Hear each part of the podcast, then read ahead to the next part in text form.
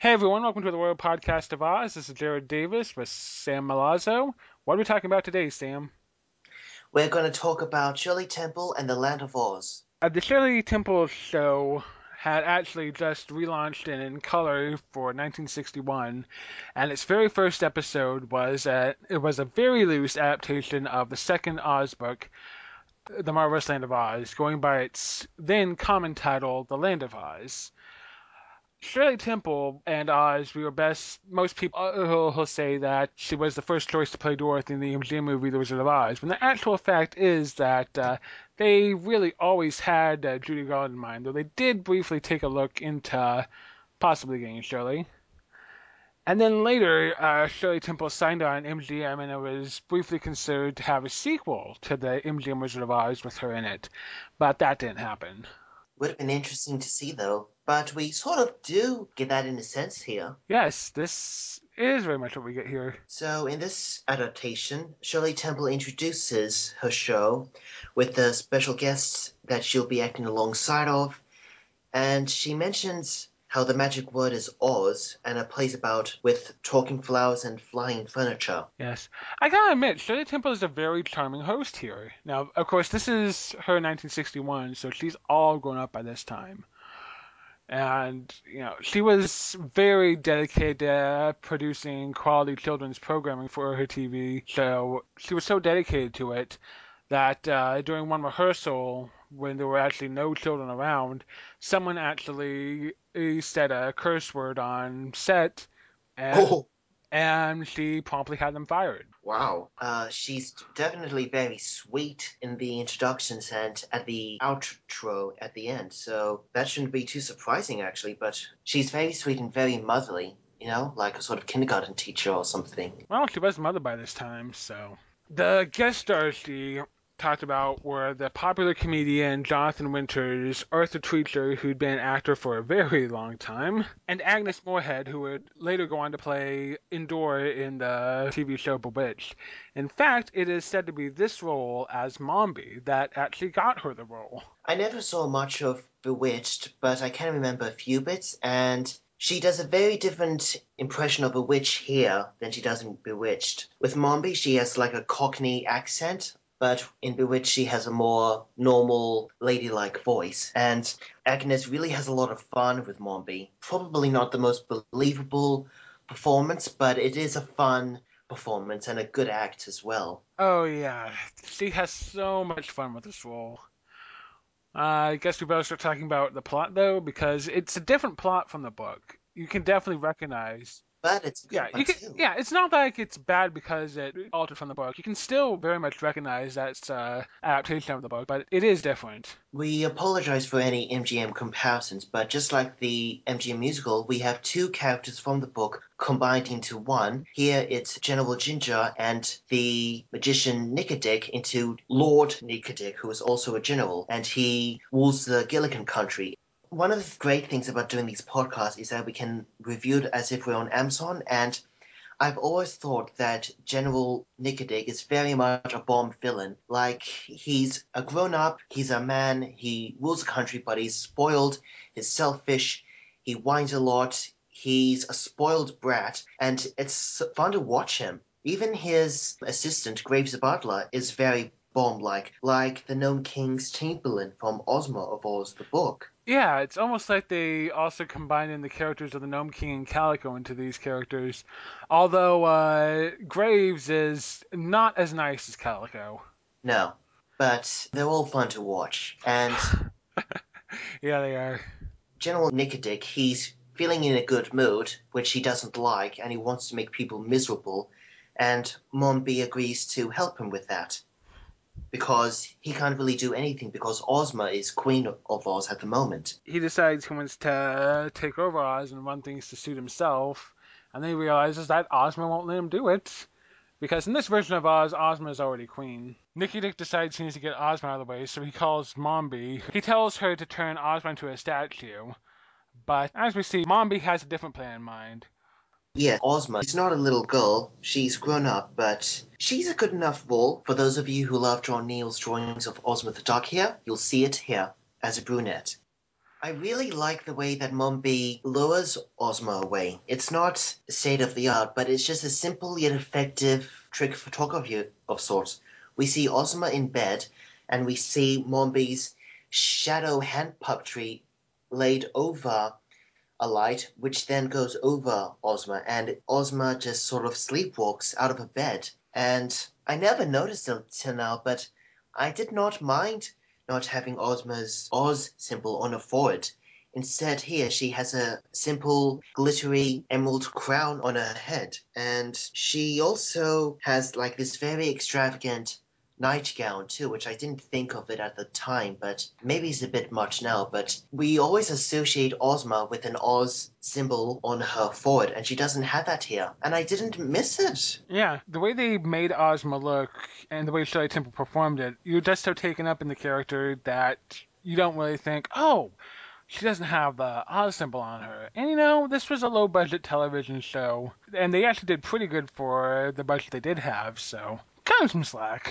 After all, Mombi looks very much like Mombi from the books. I think the only thing I don't quite like about Mombi are the bright green shoes. Mombi wears quite a bit of green here rather than purple from the book. They didn't really uh, bother with establishing the colors of ours, so Well, they did, because Nikidik and Graves and most of the backdrop for the Gillikin country, they're in purple.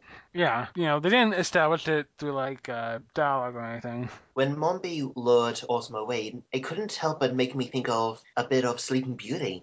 Yeah, I can see what you mean there because it is very much like that scene where uh, Maleficent uh, puts Aurora in a trance and leads her to the spinning wheel. Now, Mombi has lured Ozma away to her place, and she reveals her plot to Ozma, who is confident that she will restore or find a way to be back to a normal self, which shows a bit of character, don't you think? She's confident. She's not a dainty princess who cries or waits to be rescued. She's confident that things will turn out in the end. Yeah, she is very confident here, and she stands up to Mombi and is like, no matter what happens, this evil plot hut will be destroyed. But Mombi's pretty uh, confident as well. She's like, well, they won't recognize you because you won't look like yourself. And that's when she uses her serpent's plume to turn Ozma into a boy. How did you think of Shirley Temple's portrayal as Tip? It was actually done pretty well, but, you know, still, you can't really shake the idea that, hey, that's a girl playing that role.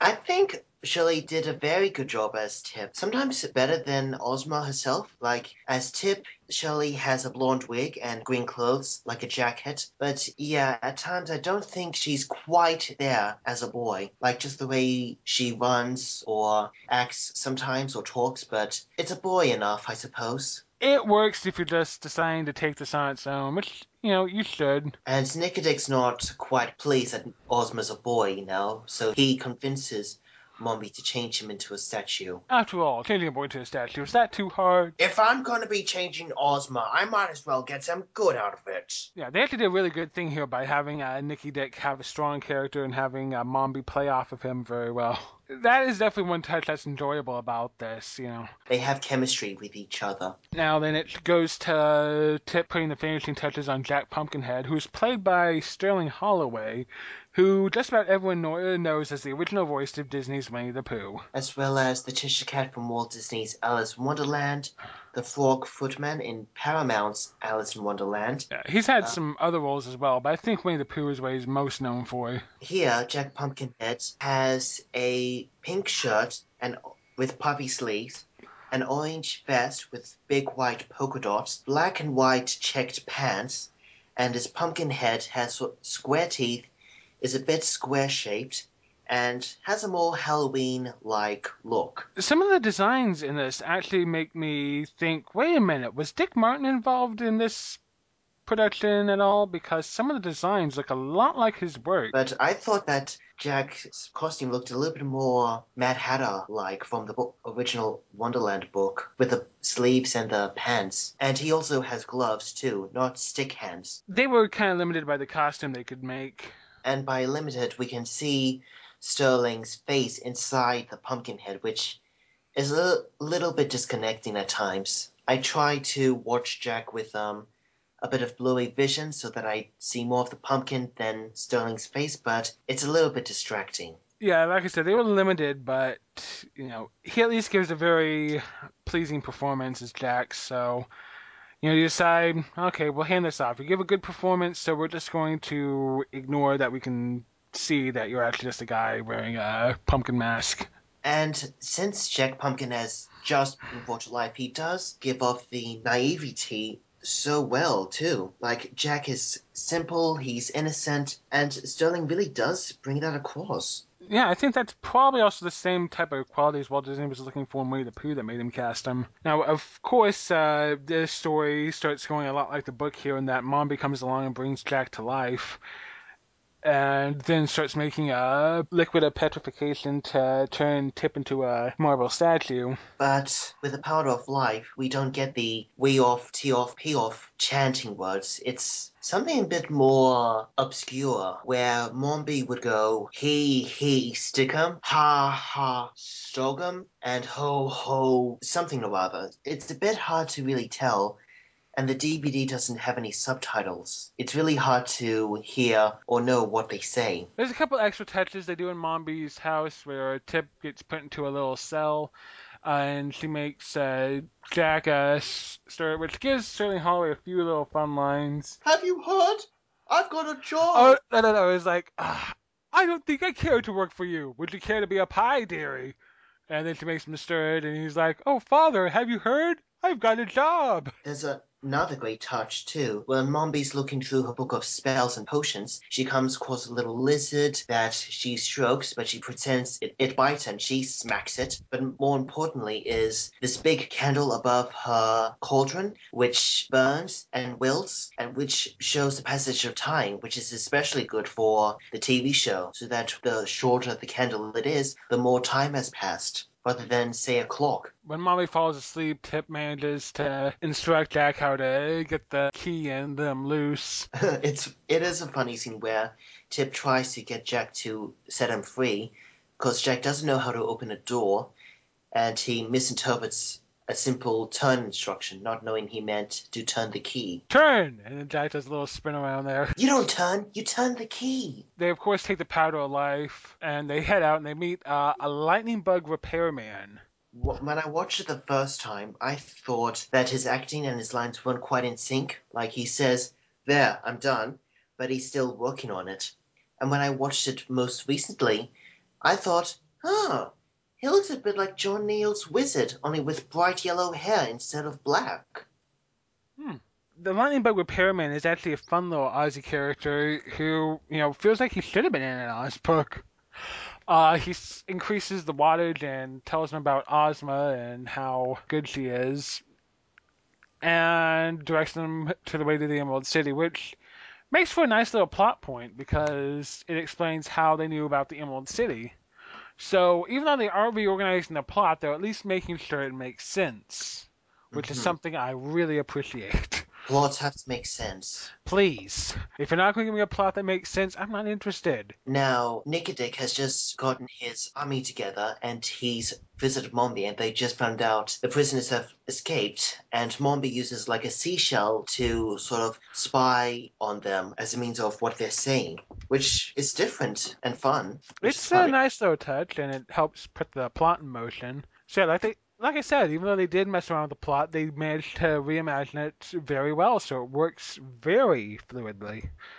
You know, it's not a straight adaptation, but it's a very solid. Yes, it's because when you're adapting the Marvelous Land of Oz book, it can't be too straight, otherwise, you'd mostly have a lot of time where people just stand and talk, and you have to combine a few little elements of the book to help the pace moving forward, otherwise, it could just be a bit boring because Irving Baum wrote the book more to be a stage musical than an actual second book. Jack and Tip realize that Nikidik and Mombi are after them with an army of horses. Jack brings to point the horses, and uh, Tip doesn't believe that the wooden sawhorse is any good. And then Jack, uh, of course, brings out the bombing point. Well, hey, why are you saying this wooden sawhorse can't live when I'm alive?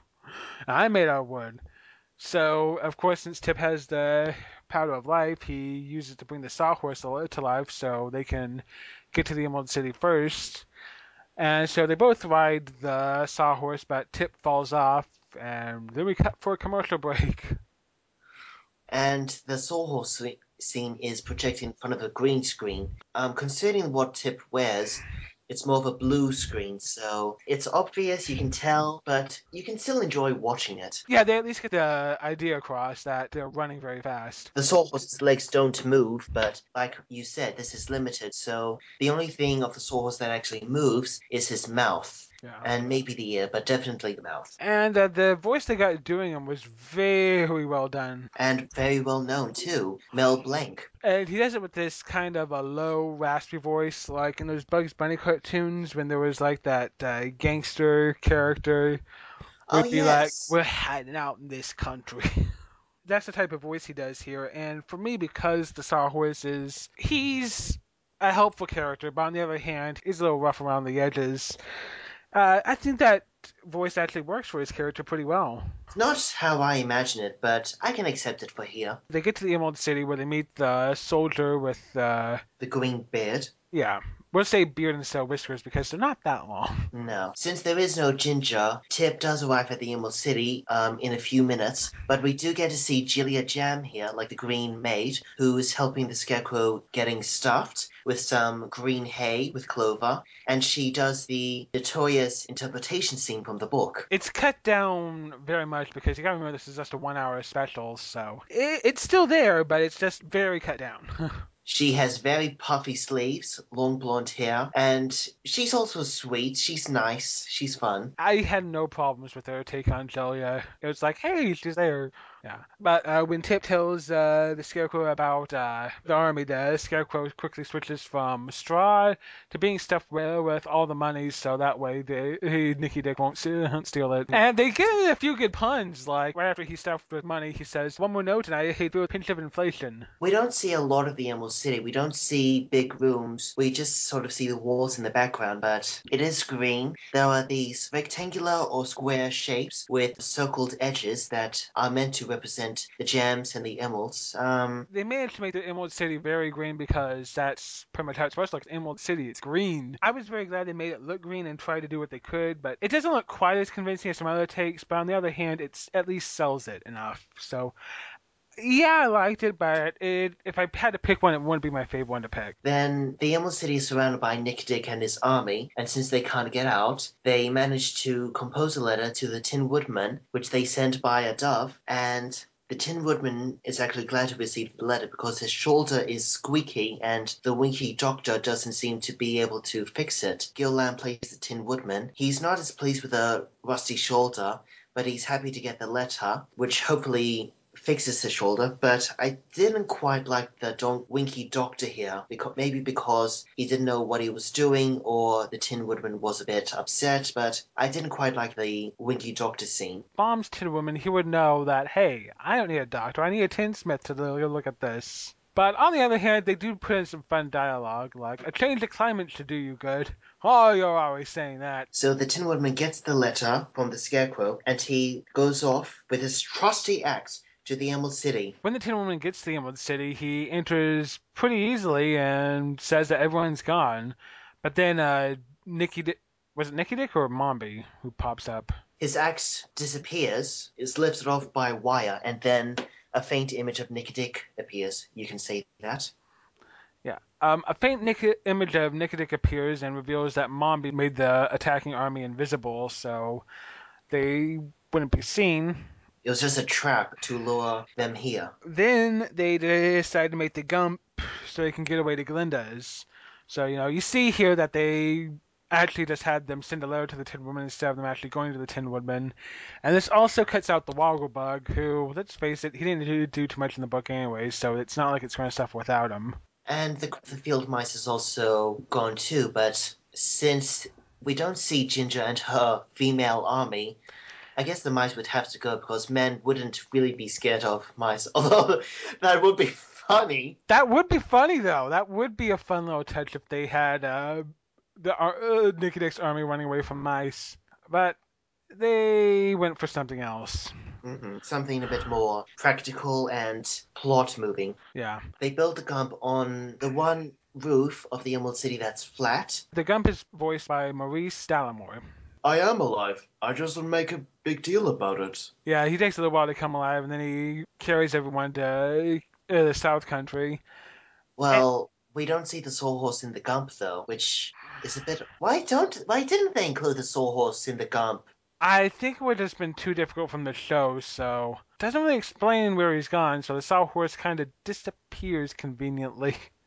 Sorry, that's what happened. He sort of gave the scarecrow the idea by making the flying escape, but yeah, we don't see him again for a little while. They fly away, and Mombi tries to use some magic tricks to stop them. Again, the Gump is uh, set against a blue screen backdrop, which isn't properly executed, but they manage to do a good enough job that you can suspend disbelief. Mombi's magic tricks include turning the Gump upside down, but luckily their friends have some invisible seatbelts, if you can accept that. And Nikidik actually wants to pluck the Gump's wings, but Mombi says that wouldn't work. So what Mombi decides to do instead is send them all into a volcano.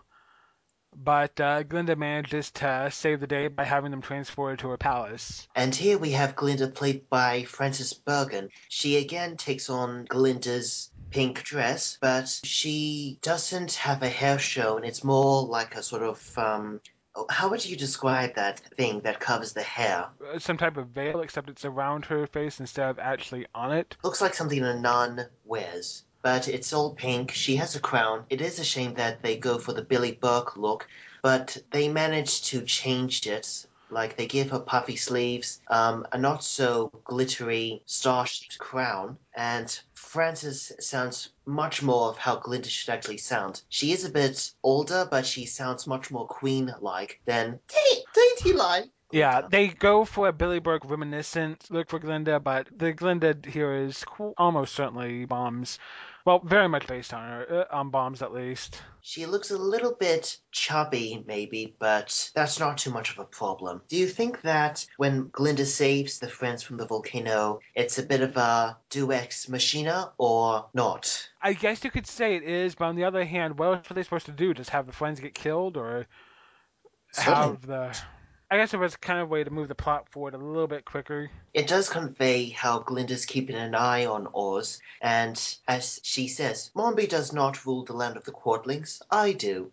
So, since she's aware the friends were tending to make their way to her, it's the least Glinda can do, like help them. They quickly get to the Emerald City, and with Glinda's army, who's very unconventional. We have a little boy here who's in a little soldier costume. He gets out his toy soldiers, who at in one shot you can see is laid out on the green platform. And when he says at Glinda's command, "The word is Oz," the toy army becomes an actual army of men soldiers, which puts Mombi and definitely Nikidik at an uneasy position. Glinda's army is quickly fighting off Nicky and they quickly have the palace surrounded. Nikidik thinks he's going to have to surrender, but Mombi convinces him to turn her over to uh, to Glinda.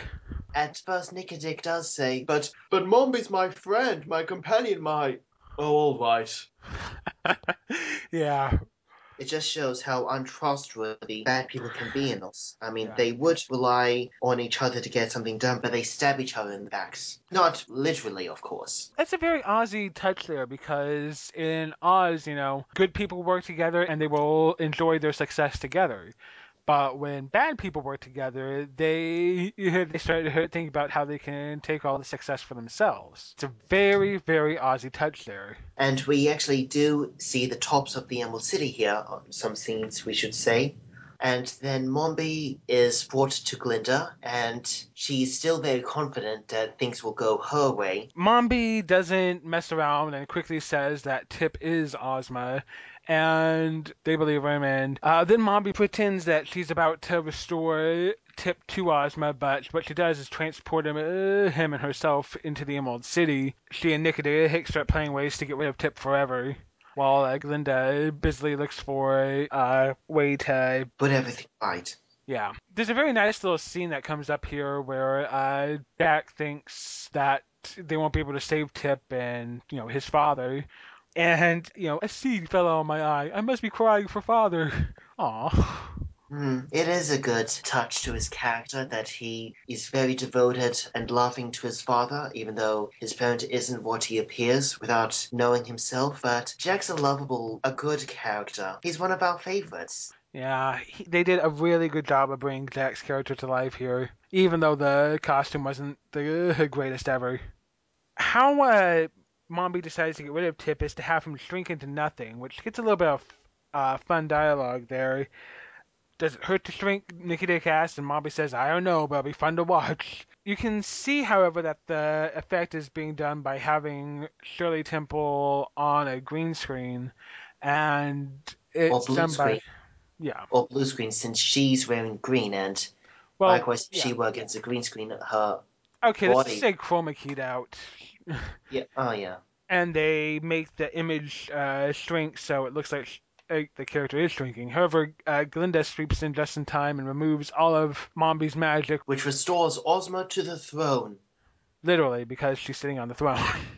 and Ozma- everything gets wrapped up. Uh, Mombi doesn't have her magic anymore, but she still says she might be a threat later. Like, oh, you'll see, dude. Mombi makes a little blooper there where she points and begins to say her line, although Shirley hasn't finished her lines yet. And Nikidik is punished by being made to do one good deed a day.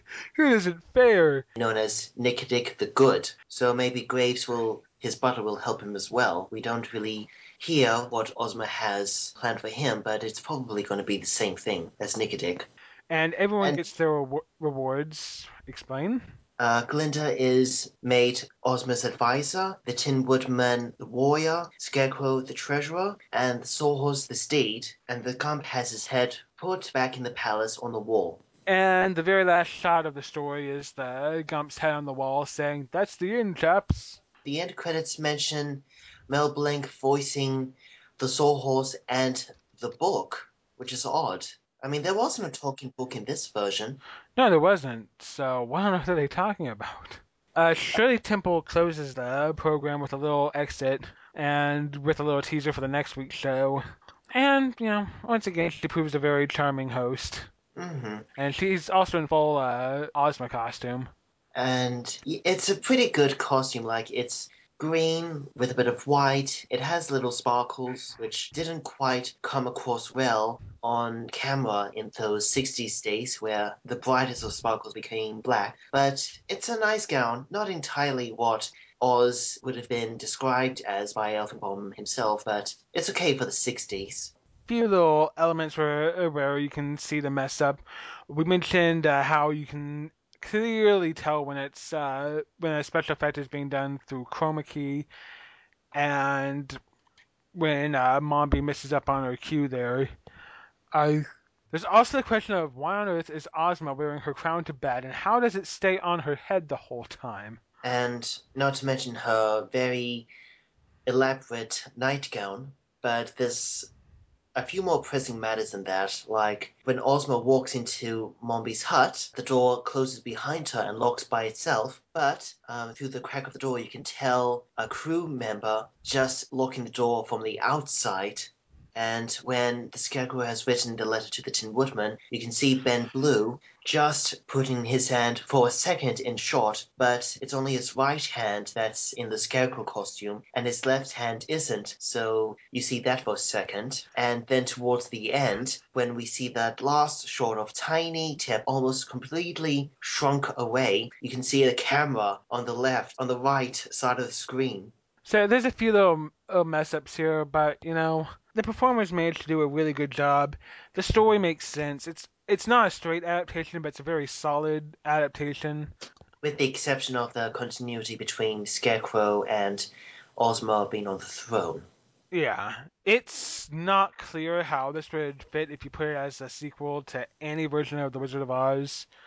You know, just don't try to think about that, otherwise, you're just going to ruin it for yourself. Yes, it is good to take it on your own. And when I watched it for myself for the first time, it was a bit different than how I expected it. Um, it is a TV show, but it's not the type where you would hear the audience clap and applaud. And it's not a musical either, as I thought. Yeah. It's colorful, it's fun, but no singing. Although we do get one little scene when the gump has flown away where the music sounds a little tiny bit like we're off to see the wizard. Yeah, they do have a very little triumphant beat there, and the music here actually is a lot of fun and helps sell it.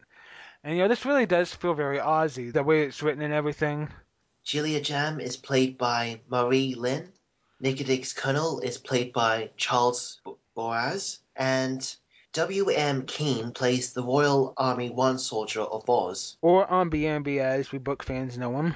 And the court doctor, like the Tin Woodman's Winky, is played by Lou Merrill. Quite a few funny named actors, though, some names of which are hard to say. They got quite a bit of a diverse last name cast here, but all of them do really good jobs and they help tell the story very well. I don't really complain about any of their acting at all. No, I thought they all did great. they did. It's just too bad we don't know who played the little boy soldier in Glinda's army or the other armies of Nikidik or Glinda. Shirley Temple's The Land of Oz is available on DVD. It's only 15 minutes long, so it has another Shirley Temple episode alongside it The Yeah. Reluctant Dragon, which is a musical And that's pretty fun. and which does not star Shirley Temple as the dragon or title character herself, as I thought. I mean, she's in it though. Yes, I mean, I thought, judging from the front cover, I thought Shirley Temple played the dragon just because he was purple and pink, but no, that wasn't the case. Uh, when this came out, parents were disturbed by the whole idea of of Ozma being transformed into a boy. They were pretty kind of disturbed about that. And the weird thing was, was that you know this story had been around for almost 60 years by that time in the books. So what were they complaining about this now for? Some things are much more apparent in a screening than, say, in a book. Anyways, they did a great job, and I really liked it. It's one of my, it's a favorite one to do. It's a good one. It's faithful, but it makes a few changes of, of its own. It moves the plot, and yes, it has some good character development. it stays true to Oz, even though it's not the, a straightforward adaptation. Definitely check this one out. Don't pass it up. I think the next one on the list is one that we might not be looking forward to quite so much. It's another adaptation of the Marvel of Oz. Uh, Sam, are you going to be around for that one? Hmm, Sam? what is it? What is it? It looks like it's another adaptation of the Marvel Oz that was also low budget. You going to be around for this one, Sam? How about you actually describe it, and then I'll make my answers. Alright, yeah, there's like a purple cow, there's a little uh, Tips tucking his shirt in, and Jinjur's played by this weird looking teenage girl. Uh, you gonna be around for that one, Sam? You're referring to Mulholland's 1969 Wonderful Land of Oz Children's Matinee, aren't you? Yeah, so we're gonna be around. You're gonna be around for that one, right? Do we have to? Yeah, kind Must of. I? Come Well, well, on, you can at least say what you don't like about it. All right. Ah. Alright, well, we'll see you in the next one, guys. And hey, have a, hope you're having a good May. Till next time. Bye. Bye.